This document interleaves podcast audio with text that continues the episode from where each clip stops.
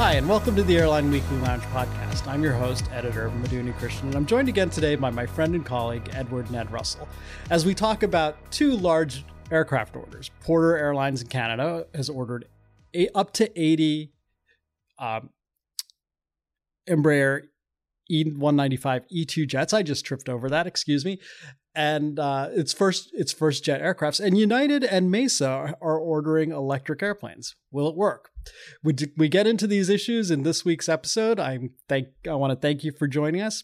Once again, if you have any feedback, reach me at m u at skiff dot com. You can reach Ned at e r at skiff dot com. Check us out at airline weekly dot com. A new issue of the, the weekly drops every Monday, and we update the site throughout the week. Hey there, Ned Russell. How are you? Hey, Madhu. I'm good. How are you today? Thanks for joining me on the Airline Weekly Lounge, and thanks to all our listeners for joining us again this week as we talk about all things airlines. So, Ned, let's talk. There's a bit, a lot of news this this week. We're recording this on Tuesday, July the thirteenth, and already there's been a ton of news.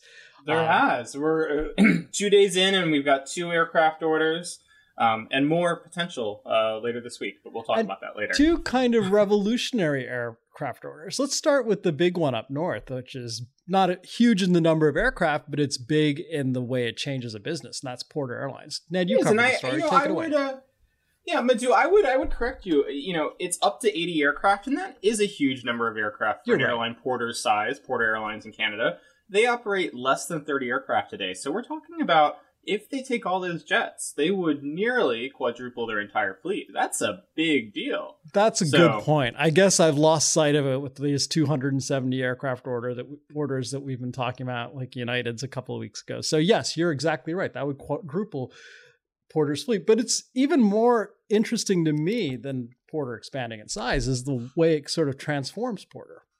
Absolutely. So As as our listeners will know, Porter has flown for the last uh, fifteen or so years, uh, primarily, entirely flying Q four hundred turboprops from Toronto's very convenient downtown Billy Bishop, Billy Bishop Airport.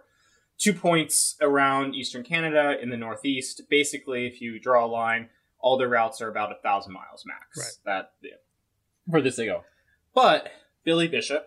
Cannot uh, they cannot fly jets in there. First of all, it's barred under a thing called the Tripartite Agreement, which is between the federal government, the province of Ontario, and the Port of Toronto, I believe.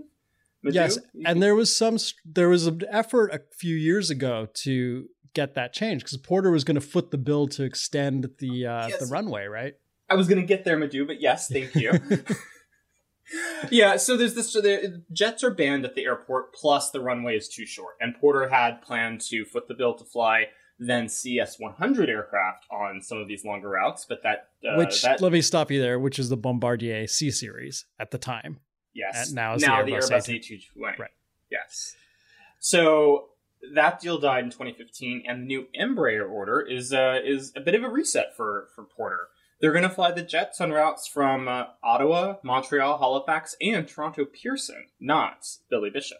Which is interesting. So these these were not only Porter's first jets, and they're Embraer E one ninety-five E twos, right? That's correct. And making this is actually the, the first order for the E two in North America. I too. was going to say that, making them the first North American operator of the aircraft. But the move to Pearson is huge. I mean, Toronto, uh, as you said, Porter and its raccoon spokescruder have always flown from um, from. I'll Billy say Madhu loves the raccoon. Everybody, just I do, F Y I, I do. I love the raccoon. I really do. Send all your raccoons to Madhu, please. I like that raccoon, raccoon in particular, not the ones in my backyard. But I we like, digress. Um, but yes, they were always they they. This move to Pearson is kind of a big deal because they are taking on um, two of, two of Canada's largest carriers, WestJet. I wouldn't say Canada. two. I would say the Canada's two. large. The yeah, large, right, yes, exactly. So Air Canada, of course, has their largest hub in Toronto at Pearson, and WestJet has a, a large operation there. You know, they call it a hub. It's not Air Canada size, but it is definitely a large operation. And now you're going to have Porter coming in there and and pitting itself against those two airlines. Now, I spoke to Porter C E O Michael DeLuce, and what he told me is the is Porter sees a structural decrease in capacity in the Canadian market. Hmm. And that would kind of, you know, he didn't go into details, but it, he was referring to Air Canada and WestJet, because when I asked about Transat, he said, we don't consider Transat a competitor. So them aside. Which is interesting. I mean, let's stop there for a second, because we talked about this a few weeks ago. Um, Transat is trying to transform itself into the third Canadian network carrier, moving right. away from its vertically integrated holiday business to right. actually flying sort of scheduled routes from Quebec City and Montreal to all over Canada and Europe. But as you talked about uh, a few weeks ago, Madhu, Transat is still focused on the leisure segment of right. the market. Their smallest plane, the A three twenty-one neo, will seat roughly one hundred ninety-nine passengers. Right. So they are they function in a very different space than what Porter is going for. Their the E twos will seat roughly one hundred thirty-six passengers. Porter hasn't set their configuration, but that's the standard on uh, according to Embraer. And um, Porter's main market is sort of that premium leisure business travel, not the budget-conscious travelers that Transat's going for. But look, look, I mean, this is interesting because Porter carved out a, I mean, it hasn't flown since March of twenty twenty. We should say that. And it has delayed its restart several times to till now saying September. Of September eighth. Michael DeLuce re- reiterated the September eighth date when I spoke right. to him. As Canada has reopened, it can, it, it thinks it can, can um, resume service on September eighth. But, uh, before the pandemic, Porter carved out a pretty unique niche, right? I mean, these sort of short-haul flights to, as you said, Eastern Canada, Atlantic Canada, and the Northeast of the U S from a very, very convenient airport. And now it's going, it's, I mean, it's sort of a, it will keep its, uh, its Billy Bishop operation, but it's going to expand into something where it doesn't have a niche, like Pearson, into taking on Air Canada and WestJet at Pearson. That's what does it bring to the table that uh, that well, those two you know they're bidding that have. their their quirky product, which they you know is a little bit you know more upscale than WestJet and Air Canada, at least they would like to say. Uh, but then also Porter is going to be flying these one hundred thirty some odd seat jets, and they think that they can connect nonstops that currently lack or have few nonstop options with the mm-hmm. small planes. Now, the flip side of that, and, and to a degree, they're right. WestJet is focused on taking uh, new Max eights and eventually Max tens, and those seat uh, one hundred seventy plus passengers. So that's that's the focus of their fleet. The WestJet still has seven thirty-seven seven hundreds. And Air Canada, on the other side, is also focused on taking more Max eights with one hundred sixty-nine passengers. So Porter, to a degree, is right about that. But Air Canada, as we all know, is one of the early operators of the A two twenty. And mm-hmm. so they're taking A two twenty three hundreds that are, are very nicely pointed. I got a chance to look at one last year. And they're flying those on uh, similar routes that I think Porter wants to fly. So it's it's interesting. They're going to be pitting themselves against each other a bit. Though DeLuce was pretty confident. I asked about competition. He said, we compete with WestJet and Air Canada already. Uh, every Or we did, at least, when they were flying. And they, they felt he was confident about their potential to compete with them in other markets. So hmm. interesting play. Yeah, that is an interesting play. I mean, and also, you know, uh, the question has to be asked. I mean, Canada's a vast country geographically, but it's a very, it has a very small population of about, about thirty-seven million. Right. And I think I remember reading that about eighty percent of that population is within fifty miles of the U S border. So it's kind yes. of, a, it's spread out along this very, very, the longest, actually, one of the longest land borders in the world. Um, but uh, does the question has to be asked, does Canada have the population to support now four network carriers? And that's a very good question, Madhu. I think we're going to have to wait and see about that. I, I'm skeptical about it myself. You know, it's, uh, it is a good question. If we remember, Canada has never had more than two domestic uh, network carriers in its history. Mm-hmm. There was uh, Air Canada and a collection of the local service carriers up until the eighties when, when the local carriers can all amalgamated into Canadian International. Mm-hmm. And then, of course, Canadian International never was really that successful and eventually was bought by Air Canada. And then the merged WestJet. So the country has never had more than two network carriers. So we'll really have to see. Yeah. Yeah, uh, it'll be interesting to see how this one plays out. I wish the raccoon all the best of luck. And uh, the one, one, one thing we do that, that is interesting is I think the potential for partnerships is also big. Because if oh. you think about it, huh. um, there's a large U S airline, American, that lacks a partner north of the border since Canadian went away. And uh, Porter could be lining itself up. Porter already partners with JetBlue on its mm-hmm. Billy Bishop flights, and JetBlue is an American partner. I'd say there's potential there. And there's, you know, some brand alignment. I mean, it's, uh, it's, I mean, just sort of superficially, JetBlue and Porter share a lot of brand characteristics. Somewhat quirky, a little upscale, very high on design. Um, sort of that would fit. I mean, that would fit with Americans' sort of partnerships with Alaska and, and JetBlue. Hmm. And that's that rec- complete conjecture, everyone, but it, yes. it, it, it's potential. We're speculating. Um, does the raccoon have a name? Name him whatever you want to, Madhu. He must have a name. I think that's our next question for Michael DeLuce next time we speak to him. Yes, and if anyone knows, you can contact me at m u at skiff dot com, or you can contact Ned at e r at skiff dot com, and let us know if you know the raccoon's name.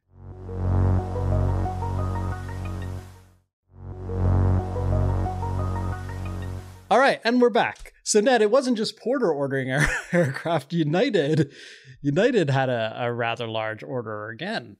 And I say again because just two weeks ago, they ordered two, United ordered two hundred seventy narrow-body aircraft from absolutely traditional well, of, manufacturers. It, it's a bit of back to the future for United. They uh, they placed a conditional order for one hundred uh, Hart Aerospace E S nineteen electric uh, regional aircraft.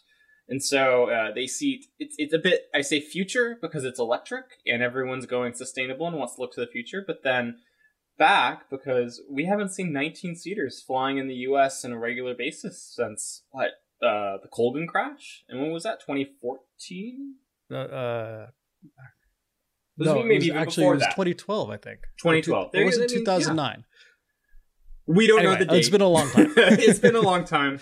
nineteen-seaters have pretty much disappeared from the U S market, and so it's an interesting move on United's part. Yeah, and it's important to say that this United's not doing this alone, and um, it's kind of a strange deal. United and Mesa Air Group, the regional carrier, are both investing in Hart Aerospace and signaled their intention to eventually order one hundred aircraft each uh, of these E S nineteens, and um, with the options to order one hundred more, according to Hart. So it's um, it's not. I. Can't really say it's a firm order or any kind of order. It's more an investment in this this company so that they can get to the point where they might be able to fulfill this order. There's a lot of mites there. You might have noticed. And I mean, the biggest mite of all is so um, both Mesa and oh, all three, Mesa, Hart, and United, say this aircraft will be ready for market in twenty twenty-six, which I will remind our listeners is five years from now.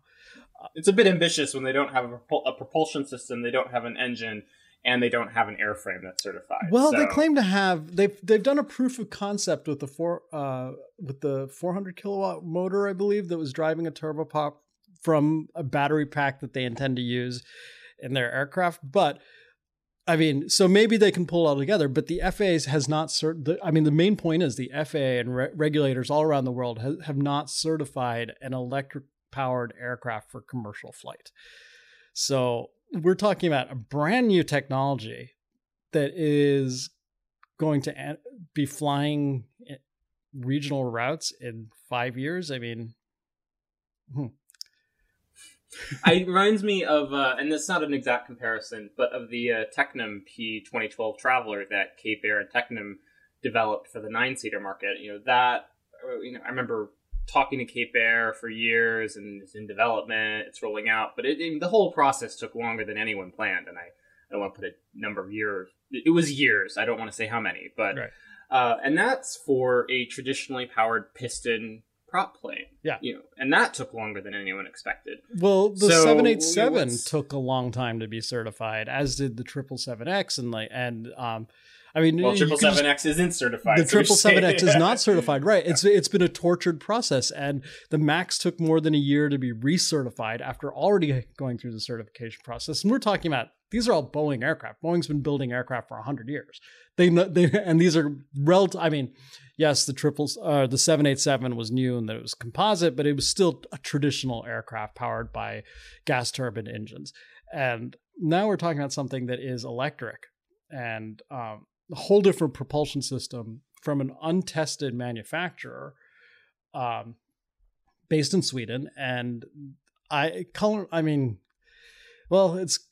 it's ambitious to say it'll be there flying for Mesa and um, United in twenty twenty-six. Now, let me, let's, before we, I mean, you mentioned something earlier about the nineteen seat market, and that was kind of interesting as well, because Mesa, Mesa made a point of saying that, you know, the, there are so many, there are many airports, including the airport where it was founded, um, Farmington, New Mexico. Which Madhu did not know until I told him. Just I did not know that was where Mesa was founded. Um, that lost all air service because they cannot support an aircraft larger than a nineteen or, you know, below a fifty seater, but airlines have retired those, those small aircraft. So potentially this aircraft could uh, restore air service to dozens, if not hundreds of airports and communities around the country that have lost air service as airlines have upgauged. Potentially. So potentially. I think is, is a good caveat there, Madhu, because you know, first of all, the plane only has a range of two hundred fifty miles. Right. Uh, and so, and that's not very far. You know, you could fly from Washington to Pittsburgh, but you really couldn't get much further than that. Uh, so you've got this small plane. And then uh, something else that has sort of been popping up on my Twitter feed is slots. You have yeah. airports like Newark, uh, here at United, Newark, O'Hare, San Francisco.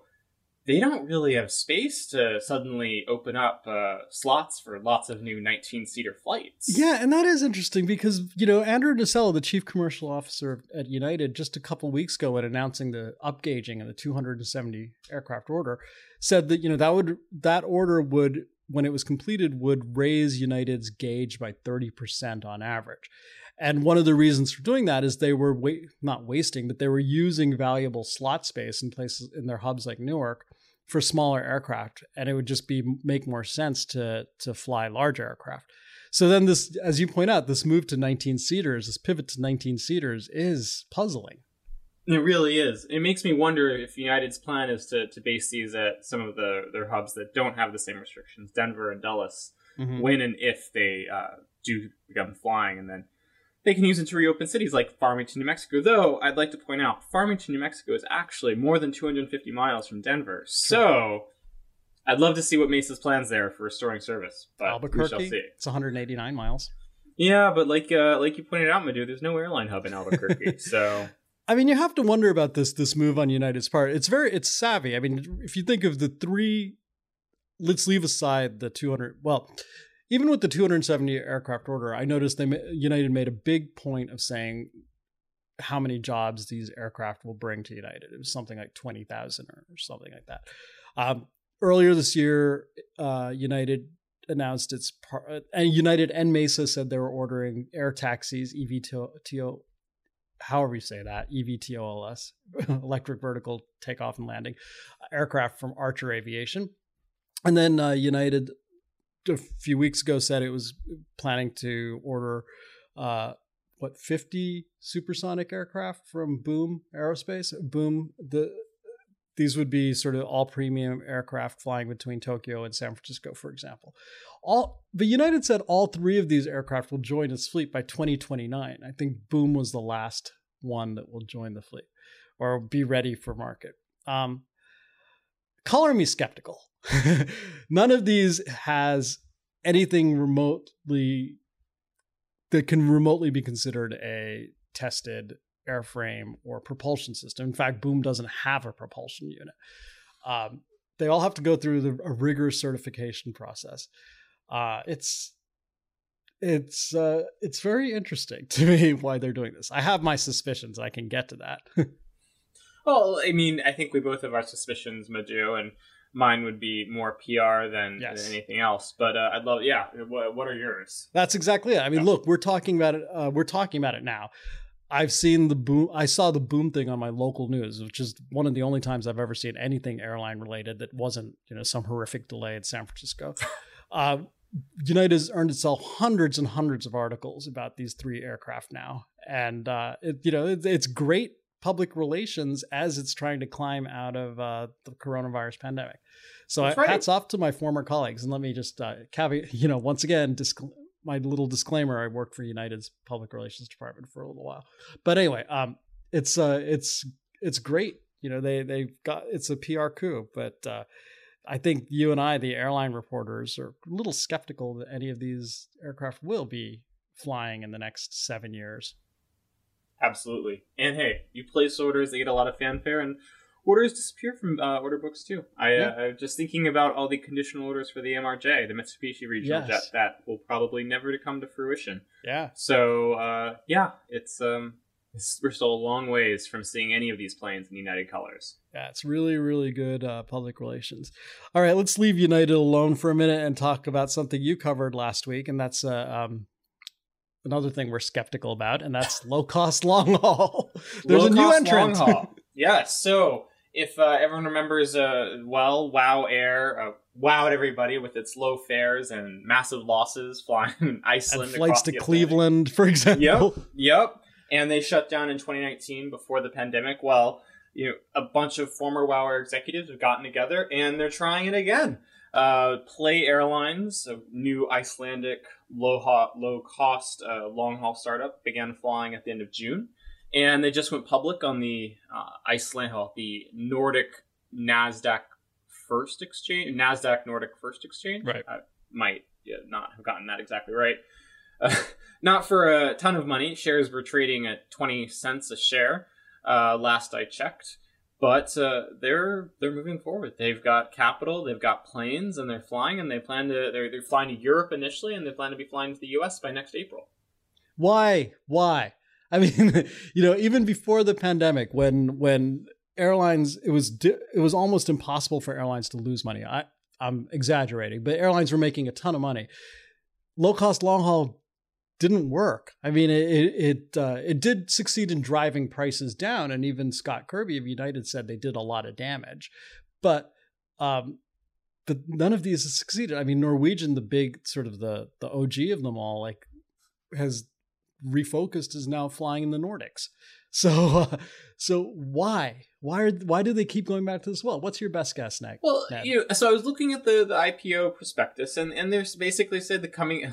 It's interesting because the business plan started before the coronavirus. It started in June twenty nineteen, just two months after WOW shut down. Right. So if I, I'm succeed. sure this has been hmm? yes, I'm sure this has been modified. But you know, they, they talk about they see a surge in leisure traffic coming out of the COVID crisis that will you know long haul long haul low cost can take advantage of. But it's not different from anything we saw for WOW Air and Norwegian. They really didn't. I mean, they tout we're going to have some of the lowest unit costs, ex fuel across the Atlantic, you know, which is critical for long haul low cost. But WOW had low costs, and they didn't make it work. And yeah. I was I was speaking to um, a couple of, of sources, and one thing they told me is the problem with with long haul low cost across the Atlantic, at least, is the market's very peaky. Mm-hmm. It's easy to make money in June, July, and August when everyone's flying back and forth uh, from Europe and planes are full. Right. It's a lot harder to do with the rest of the year, and the low-cost model requires high load factors throughout the year. Right. And you know, that's why we saw WOW Air shut down in March. They were still they were coming off of the winter. They you know it's just, they they couldn't you know make it through. I mean, they have a couple WOW uh, play. It's not WOW play. WOW Part Two. Play yes. Play has a lot of things. Oh, let's not forget Norse Atlantic, another new entrant. Oh yes, yeah. that that will be starting flights soon once it gets an A O C, whenever that may be, and but, a U S uh, foreign carrier uh, right. carrier permits. Yeah, the you know, Play has some things going for it, and as as do all new entrants right now. I mean, aircraft are cheap still. There's a lot of uh, uh, aircraft, yep. you know. Um, retired aircraft, or there's a lot of inventory sloshing around. There's a lot of air, airline talent, especially in Europe, which didn't have some sort of robust uh, payroll support program that fe- and federal bailouts that we did here in the U S. So there's a lot of airline talent sloshing around. Financing is pretty cheap. Um, but so they're, they're, you know, the input costs or the startup costs are lower than they would have been. But to your point, they're entering a crowded field and a very peaky field where, you know, it's it's difficult to to. I mean, how how do you make leisure work across the Atlantic in February? Exactly, that's a really good question. I and their business plan really didn't have uh, the prospectus, at least didn't didn't really say what their plan was for for that. So it didn't work for WOW. It didn't work for Norwegian Air. I mean. All the luck to them, but I'm reminded of that maxim that you know the airline industry is a great way to destroy capital. Yeah, it's, uh, it, it seems like it might be coming that way again, but you know, like we we will wait and see what happens to Play. Right. Well, we have a couple, a few minutes left, and uh, I guess we should talk about the earnings. Delta start re- kicks it off. We're recording this on Tuesday the thirteenth. Delta kicks it off on Wednesday the fourteenth. Um, what are you expecting to hear? You know, I'm expecting to hear more rosy outlook, uh, like we've been hearing. They're probably going to update their financial targets, and considering the way the U S has gone with with the rapid recovery, I, ma- I imagine those financial targets are going to be rosy, quote unquote. Now I say quote unquote because they are still losing money. Yes. So, you know, rosy will be when they expect to turn to a profit. But one of the questions that I know both Madhu and I are following closely is what happens on September thirtieth or October first, really, when the last round of payroll support from the U S federal government uh, expires. And right now, you've got every major U S carrier basically has two thirds, uh, seventy-five percent of their labor costs covered by federal funds. So there's still a lot of questions out there. I think, uh, yeah, uh, it'll be interesting to see how they message that. Yeah, because uh, as we've said before, and as everyone probably who's listening to this knows, I mean, the, the full freight of their uh, of their largest expense, labor, will come due on October first. And these these airlines have not significantly furloughed or significantly downsized to, you know, they've lost, they've taken, I mean, yes, they've downsized with voluntary buy um, separation, buyouts, and reduced management headcount, but they're still operating basically, you know, what they, they were uh, in twenty nineteen in terms of frontline staff. So uh, that's a, that's a big bill to pay with fewer flights. Absolutely. Now, one interesting thing I'm, I'm look, wait, looking to uh, see if they confirm is the Air Current has reported they've bought some used jets. So hmm. it'll be, uh, I've, I've talked to a few sources and they said if, if you know, deals would likely be announced during the earnings call. And these uh, used A three fifties from LATAM and uh, seven thirty-seven nine hundred E Rs from Lion Air are uh, what's the, what the Air Current is reporting. So it'll be interesting to see what they say about that. If they've, you know, Delta is known for swooping in and buying cheap used used jets when they're cheap. So it's uh, very much from the Delta playbook if they did this again. And LATAM, you mentioned LATAM. You had a really good story last week about LATAM.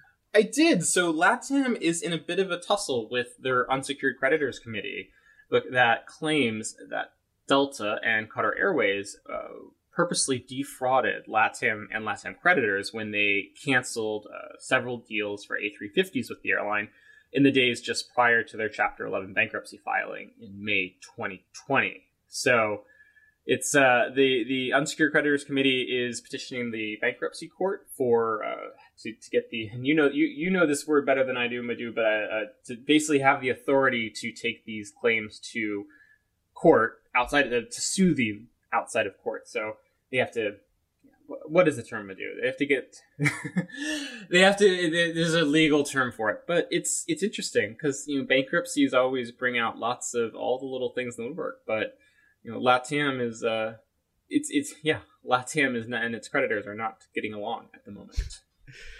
Yeah. As you said, covering a bankruptcy, there's always interesting things that come seeping out of the, out of the, the woodwork. So, Uh, definitely something to keep an eye on. All right, Ned, thanks for joining us. That wraps up another episode of the Airline Weekly Lounge. Thanks for joining us. If you have any feedback for us, especially especially if you know the name of Porter's raccoon, you can contact Ned at E R at skiff dot com. You can contact me at M U at skiff dot com. Uh, thank you for joining us, and we will listen, listen for us again next week. Thanks, Madhu. Have a good one.